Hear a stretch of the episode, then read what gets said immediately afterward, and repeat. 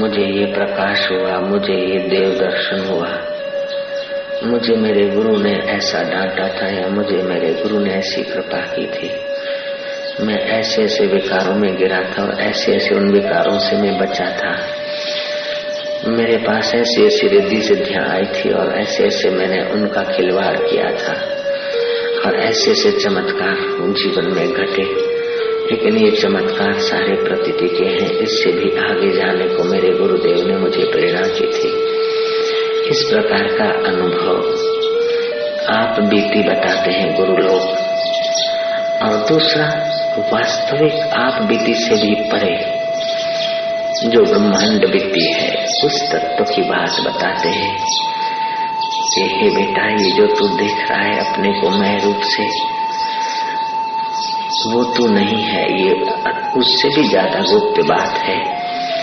और जो तू मुझे देख रहा है कि मैं तेरा गुरु हूँ और तू पूज रहा है, मान रहा है, ये तू देह में बैठा है, इसलिए मैं देह रूप होकर दिख रहा हूँ वत्स वास्तविक में मैं एक देह नहीं, मैं एक शरीर नहीं, और मैं एक जातनाथ की या एक मत मतांतर की रेखा में बंद जाऊँ, ऐसा नहीं। ये गुरु लोग आखिरी अनुभव सुनाते हैं अपने सत शिष्यों को। मैं किसी देश में या किसी काल में या किसी वस्तु में ही उलझ जाऊँ, ऐसा नहीं। मैं तेरा वो गुरु हूँ, जो तेरी और मेरी प्रेम सगाई हुई थी। तो ईश्वर के नाते मुझसे मिला था और मैं ईश्वर प्रगटाने के लिए तेरा गुरु हुआ था। तेरा और मेरा मधुर संबंध है। हे वत्स, तेरी प्यार की आँखें, तेरी श्रद्धा की धाराएँ मेरे दिल को स्पर्श करती है। तूने बार बार श्रद्धा की निगाहों से मुझे देखा है। तू बार बार मुझ पर प्रेम की वो पवित्रता बरसाता है। हे वत्स, इसलिए मैं अपना अनुभव कहता हूँ। अब तू ध्यान से सुन। तेरा प्रेम यहाँ पहुँचता है और मेरे प्रेम को छूकर फिर तेरे दिल को पावन करता है। तेरी प्रेम की धाराएँ यहाँ मेरे अनुभव के अमृत से सिंचे हुई प्रेम धाराओं को छूकर फिर तेरे तरफ़ बरसती है। वत्स किस्से और कहानियाँ तो तेरे चित्त के पक्षी को फंसाने के लिए हमने कही थी। उस बहाने तेरी आँखों को और कानों को मैंने अपनी ओर खींचा था। अब तू उसमें सहमत हुआ था। अब मैं तुझे अपनी ओर खींचता हूँ, वत्स। तू प्रतीति में मत जाना। तू मुझ प्राप्ति में आना। मैं जो तुझे इस आकृति में दिख रहा हूँ, मैं उतना ही नहीं हूँ। ऐसी कोई जगह नहीं जहाँ तू मेरे से बाहर निकल सके। ऐसा कोई कर्म नहीं जो तू मेरे से छुपा सके, वत्स। ऐसी कोई अवस्था नहीं जो मेरे तत्व से तू रहित उसका अनुभव करे। इसलिए तू मुझी में रहता है, वत्स। तू मुझी में बोलता है। मैं गोप्य बात बता रहा हूँ। गुरु की वाणी ने कहा कि तू मुझ इस देह की आकृति से जो कुछ सुनता, लेता, देता है, उतना ही मैं नहीं हूँ। तू अपने देह में बंधा है, इसलिए मेरे को देह के द्वारा ये बोल के, सुन के, सुनाकर तुझे अपने विदेही स्वभाव में जगाना होता है। राजचंद्र ने ठीक कहा था। देह छता जेनी दशा वर्ते देहातीत। ते ज्ञानी न चरण में हो हे वत्स तू फिसलता है प्राश्चित करता है, पुकारता है। तेरी उन्नति के सिवा और कुछ नहीं। मेरे हृदय में तेरे कल्याण के सिवाय और कुछ नहीं।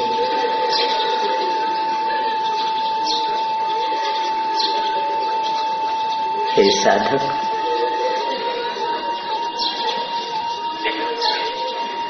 तू देह में बैठा है, ये प्राप्ति है देह की। नहीं, ये तो प्रतीति है। तू अपनी प्राप्ति जब तक नहीं करता, तब तक मैं तेरा पीछा नहीं छोड़ता। तू कई बार मेरे से दूर होता है, विकारों में जाता है, इसलिए। लेकिन मैं तुझसे दूर नहीं हो सकता हूँ वत्स।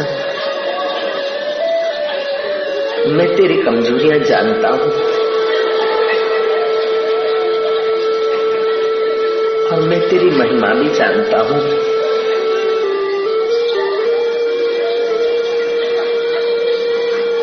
मैं तुझे गोप्य बात और क्या कहूँ, बच्चे?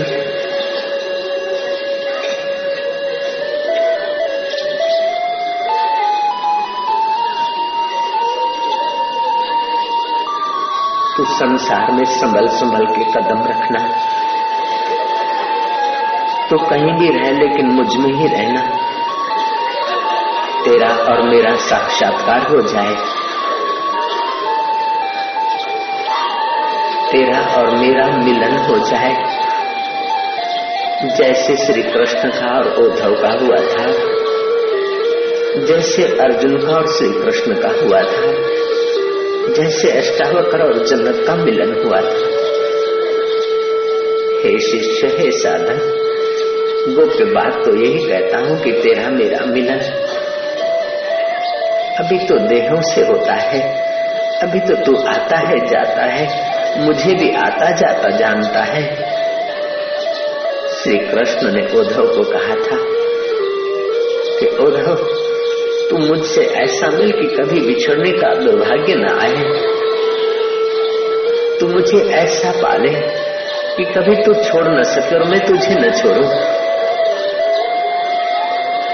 उद्धव ने प्रार्थना की थी कि भगवान, आप स्वधाम जा रहे हो। आप अपनी लीला समेट रहे हो। पामर शिष्य को, पामर भक्त को भगवान ये करते हैं, वो करते हैं, ऐसा लगता है।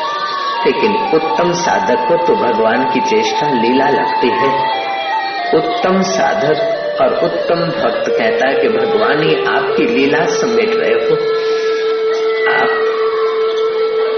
द्वारका को अब छोड़ने की तैयारी किए जा रहे हो।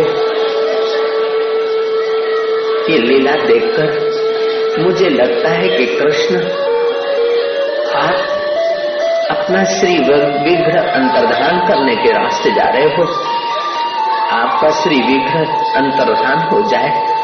उसके पहले मुझे भेज कर फिर जाइए, मुझे साथ ले चलिए। औधव कहते हैं, कृष्ण को कि मुझे साथ ले चलिए। कृष्ण कहते कि औधव शरीर से कोई साथ नहीं चला। उद्धव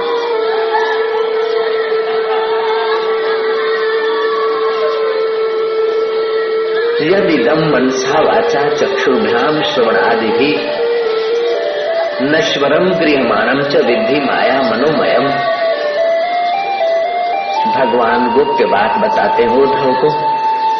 ये उद्धव जो कुछ देखने, सुनने में आता है, जो कुछ मन बुद्धि तक पहुँचने में आता है, वो सब माया है। वो सब प्रतीति है। उद्धव तू बद्री का आश्रम जा। एकांत वास करके अपने मुझ प्राप्ति स्वभाव में तू पहुँच जा। तू मुझे मिल ऐसा कि कभी बिछड़ना न पड़े वत्स मैं जो तुझे दिखाई दे रहा हूँ, मैं उतना ही नहीं। जिस जीवा से बोलता हूँ, वो मेरी उतनी ही जीव नहीं है। जिन आँखों से देखता हूँ, मेरी उतनी ही आँखें नहीं है। अनंत अनंत आँखों में मैं ही। हूँ और मेरा उपदेश, गोप्य उपदेश यही है कि तू भी वही है, केवल जग जा वत्स। अपने देह में ममता मत रख। अपने संबंधों में आसक्ति या अहंकार मत कर। ये बाहर के संबंध तो मिटने वाले हैं। लेकिन हे वत्स, हे शिष्य, तेरा और मेरा संबंध अमिट है। आत्मा परमात्मा का संबंध अमित है। भगवान और भक्त का, गुरु और शिष्य का संबंध सत्य के लिए होता है और सत्य अमित है, सतरित है त्रिकाला अबाधित है। उस सत्य में ठहरता जाएगा, उतना ही तू मुझसे एक होता जाएगा।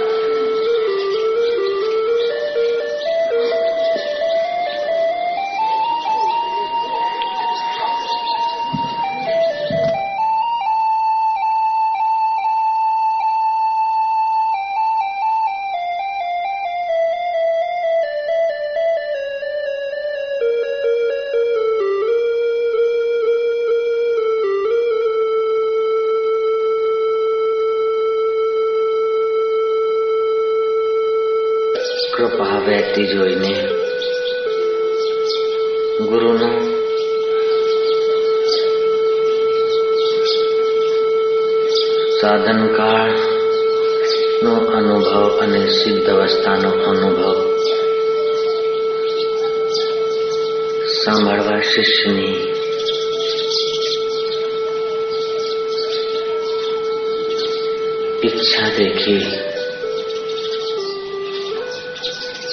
ગુરુએ પોતાની વાણી વિખેરતા दृष्टिपात शिष्य ने बढ़ावता उन मधुर निगाहों में स्नान कराते अपने शिष्य को कहा कि हे पुत्र तूने मुझे कई बार निर्दोष प्रेम से निहारा है और मैंने भी तुझ पर आत्म प्रेम ने निछावर किया है। जैसे हाथी के दांत निकल आते हैं तो फिर वापस नहीं जाते। ऐसे मेरे हृदय से निकला हुआ प्रेम। मैं तुझसे वापस नहीं लूँगा, नहीं छीनूँगा।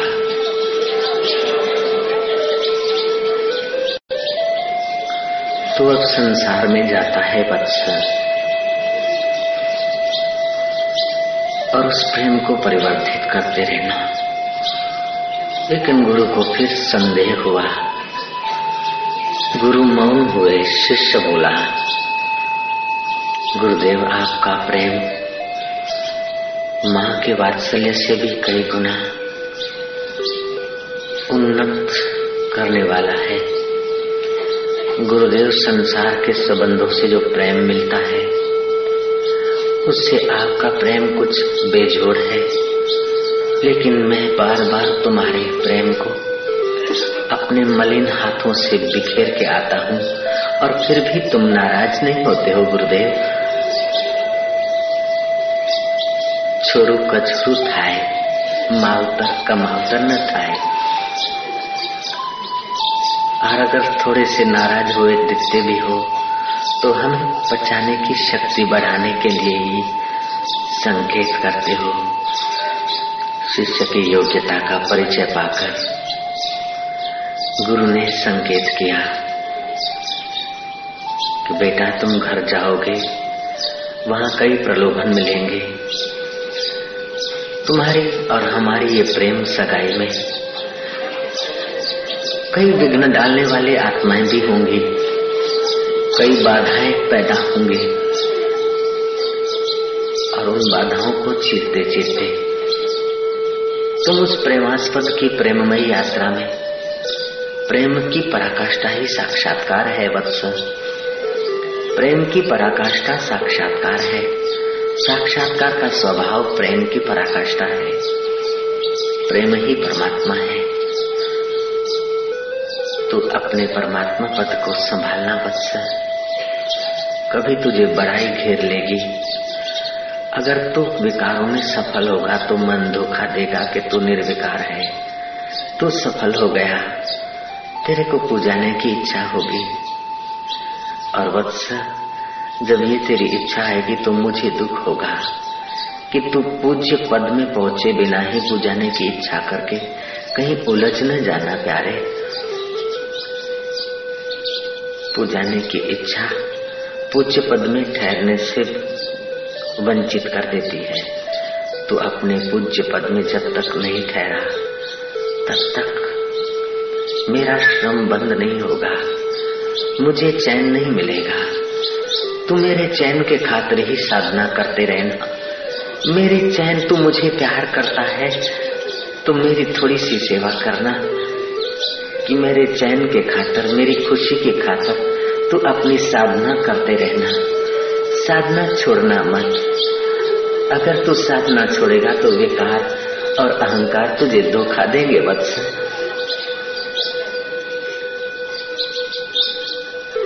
तुम मेरे हाथों की कठपुतली बनकर रहना। तुम मेरे देवी कार्यों में अपने आप को लगा देना ताकि विकारी कार्य तेरा समय न खराब करे। तुम मेरे उस प्रेम दरवाजे पर ही खड़ा रहना, ताकि काम का द्वार तेरे लिए आकर्षक न बने। तू राम के द्वार पर ही डटे रहना। जहाँ राम है, वहाँ काम नहीं। जहाँ काम है, वहाँ राम नहीं। जब जब काम का द्वार तुझे अपनी ओर बुलाए तो तुम मेरे राम के द्वार के तरफ़ निहारना तू फिसलने को उस समय तुरंत उस जगह को बदल देना। हे वत्स मैं तेरी कमजोरियाँ जानता हूँ और तेरी संभावनाएँ भी जानता हूँ। तेरे अंदर छुपा हुआ बल भी मुझसे, मुझे प्रतीत हो रहा है और तेरी पुरानी निर्बलताएँ भी मैं देख रहा हूँ। जब तेरी निर्बलताएँ देखता हूँ तो मुझे नहीं होता कि मैं तुझे इजाज़त दूँ, घर जाने की छुट्टी दूँ विकारों में संसार बट्टी में जाने की छुट्टी दूँ। ऐसा मेरा मन नहीं करता है। लेकिन तेरी श्रद्धा पर, तेरी प्रेमा भक्ति पर, तेरी साधना पर मुझे नाज है। मैं हिम्मत करता हूँ कि तू श्रद्धा बनाए रखेगा, तू साधन बनाए रखेगा। तू मेरे से विश्वास घात नहीं करेगा। मेरे दे हुए रत्नों को तू नाली में नहीं फेंकेगा। तुझ पर मुझे विश्वास आता है। तुझ पर मुझे भरोसा है। इसलिए मैं संसार रूपी भट्टी में तुझे देन, जाने की छुट्टी देने का साहस करता हूँ। तो संसार रूपी भट्टी में जाएगा। संभल संभल कर कदम रखेगा। संसार भट्टी की लाचारी तू कर्तव्य पालन करना, तू अपना काम उत्साह से करना खंत से करना इन परिणाम नश्वर नहीं चाहिए, परिणाम तो शाश्वत ही चाहिए, और शाश्वत परिणाम तो अपना आत्मा है। ऐसा सोचकर तू मेरी कठपुतली होकर करना, विकारों की पुतली होकर न करना, अहंकार की पुतली होकर नहीं करना तो राम की कठपुतली होकर काम करना। तो राम में विश्रांति पाएगा। जितनी तू राम में विश्रांति पाएगा, उतना ही मेरा चित्त प्रसन्न होगा। जब जब तू काम शिकार हो, तब तब तू सावधान होना। हे शिष्य, तू फिसल जाए। तो दुख की तो बात है, लेकिन निराशा की बात नहीं है। तू फिर से उठ खड़ा होना। और मैं फिर से तेरा हाथ पकड़ूँगा, तू डरना मत।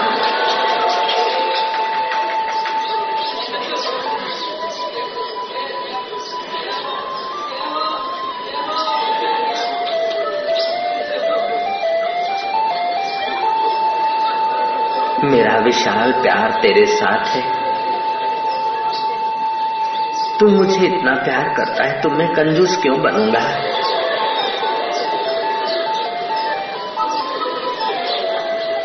तू मेरे लिए अपने मैं को मिटाता है तो हे वत्स, मैं तुझे अपने आप को भी दे डालने का इंतज़ार करता हूँ।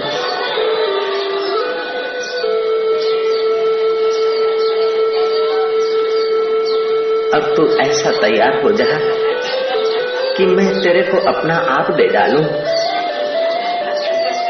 मेरे और मेरे गुरुदेव के बीच की बातें तो तुझे कभी कभी कह भी देता हूँ। लेकिन मेरे और तेरे बीच के अनुभव का मैं इंतज़ार करता हूँ।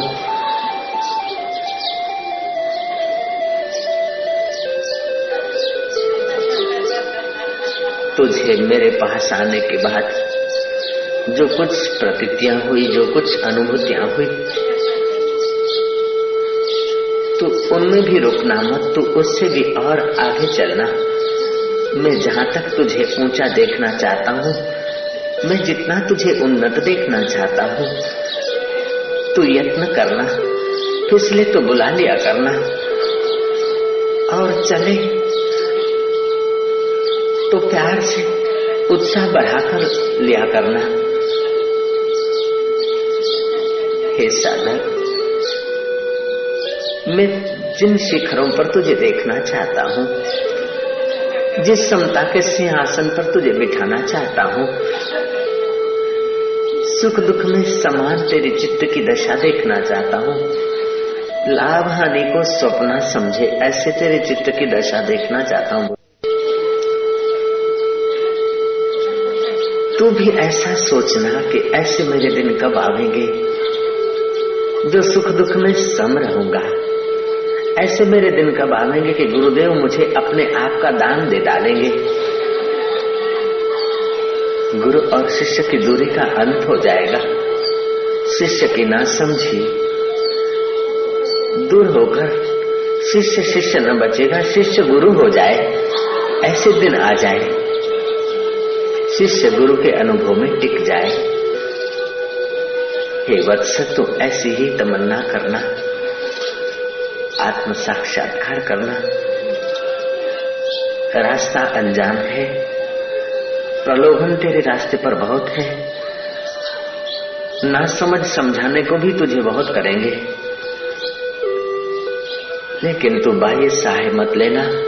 क्या परमेश्वर की सहाय से तेरी तृप्ति नहीं होगी?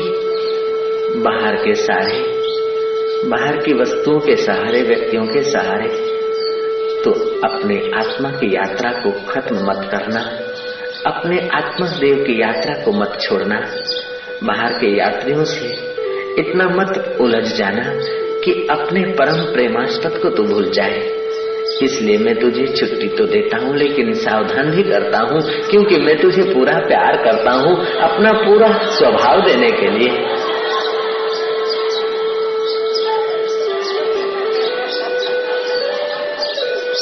और तू अपने को अकेला कभी मत समझना। तू अपने को असहाय कभी मत समझना। तू अपने को अनाथ कभी मत समझना वत्स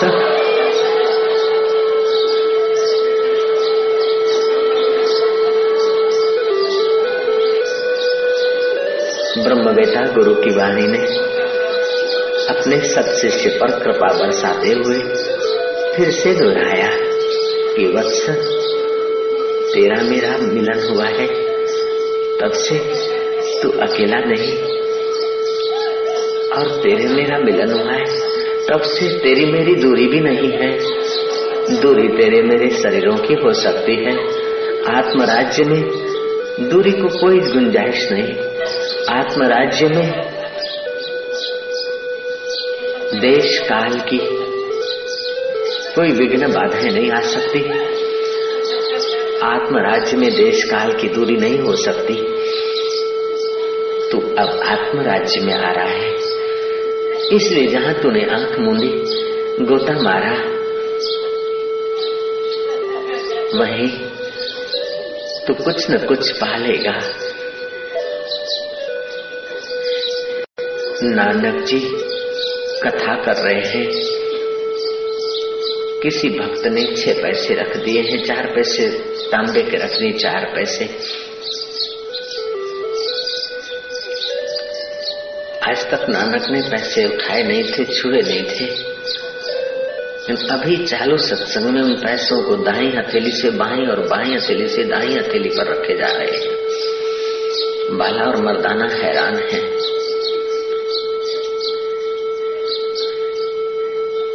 करतारपुर में, सत्संगियों की भारी भीड़ में, नानक देव तांबे के चार पैसे, जो करीब दस दस ग्राम का एक पैसा होता होगा। करीब चार पैसे चालीस ग्राम होते होंगे। मैंने वो देखे हैं पैसे। पहले वही जाड़े पैसे, मोटे पैसे थे।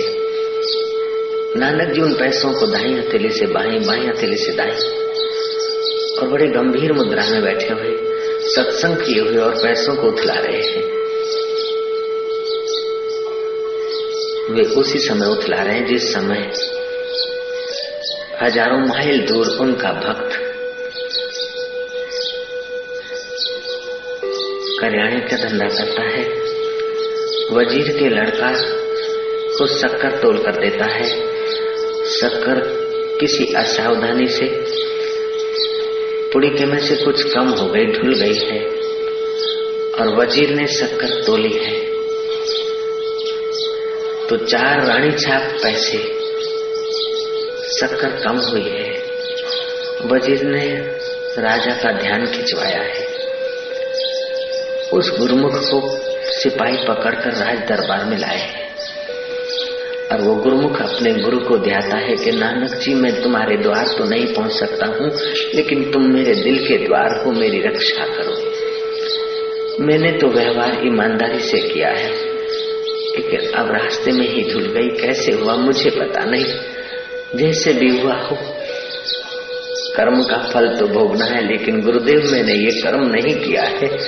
मुझ पर राजा की कड़ी नज़र, मुझ पर सिपाहियों की कड़ी नज़र, मुझ पर वज़ीर की कड़ी नज़र है, लेकिन गुरुदेव तुम्हारी तो मीठी नज़र रहती सदा। व्यापारी ने सच्चे हृदय से अपने नानक जी को पुकारा है। और नानक जी चार पैसे जो दाही हथेली पर रखते हैं तो शक्कर कम थी, वो पूरी हो रही है। वज़ीर चकित है, तोलने वाले चकित हैं, राजा चकित है। पल्लड़ बदले गए। जब पल्लड़ बदलते हैं तो जिस पल्लड़ में, दाहे पल्लड़ में शक्कर का पुड़िका है वो उठाकर बाहें पल्लड़ में रखते हैं तो नानक जी भी अपने दाहे पल्लड़ से पैसे उठाकर बाहें पल्लड़ में रखते हैं, वहाँ शक्कर पूरी हुई जा रही है। ऐसा कई बार होने पर खुदा की कोई लीला है, नीति है, ऐसा समझकर मंत्रियों ने उस दुकानदार को छोड़ दिया। बाला मर्दाना ने कथा के बाद नानक से पूछा कि क्यों, कैसे आप पैसे छूते नहीं थे और पैसे बदलते जा रहे थे गुरुदेव बोले, बाला मर्दाना मेरा वो सिंह जो था, उसके ऊपर आपत्ति आई थी। वो था बेगुनाह। आपत्ति आई थी। अगर गुनाहगार भी होता और सच्चे हृदय से पुकरता, तभी भी मुझे ये कुछ करना ही पड़ता। क्योंकि वो मेरा हो चुका है, मैं उसका हूँ। और मैं वो इन, उन दिनों का इंतज़ार करता हूँ कि वो मुझसे दूर नहीं, मैं उनसे दूर नहीं। ऐसे सत अकाल पुरुष को वो पाले जब तक वो काल में है। तब तक प्रतीति में उसकी सतबुद्धि होती है। उसको अपमान सच्चा लगेगा, दुखी होगा, मान सच्चा लगेगा, सुखी होगा, आसक्त होगा। मैं चाहता हूँ कि उसकी रक्षा करते करते उसको सुख दुख दोनों से पार करके मैं अपने स्वरूप का उसको दान कर दूँ। ये तो मैंने कुछ नहीं उसकी सेवा की। मैं तो अपने आप को दे डालने की भी सेवा का इंतज़ार करता हूँ। शिष्य ने जब जाना कि गुरु लोग इतना ही उदार होते हैं, इतना देना चाहते हैं। शिष्य का हृदय और भी भावना से गुरु के सत्संगों से पावन होता है। साधक की अनुभूतियाँ, साधक की श्रद्धा साधक की तत्परता और साधक की फिसला।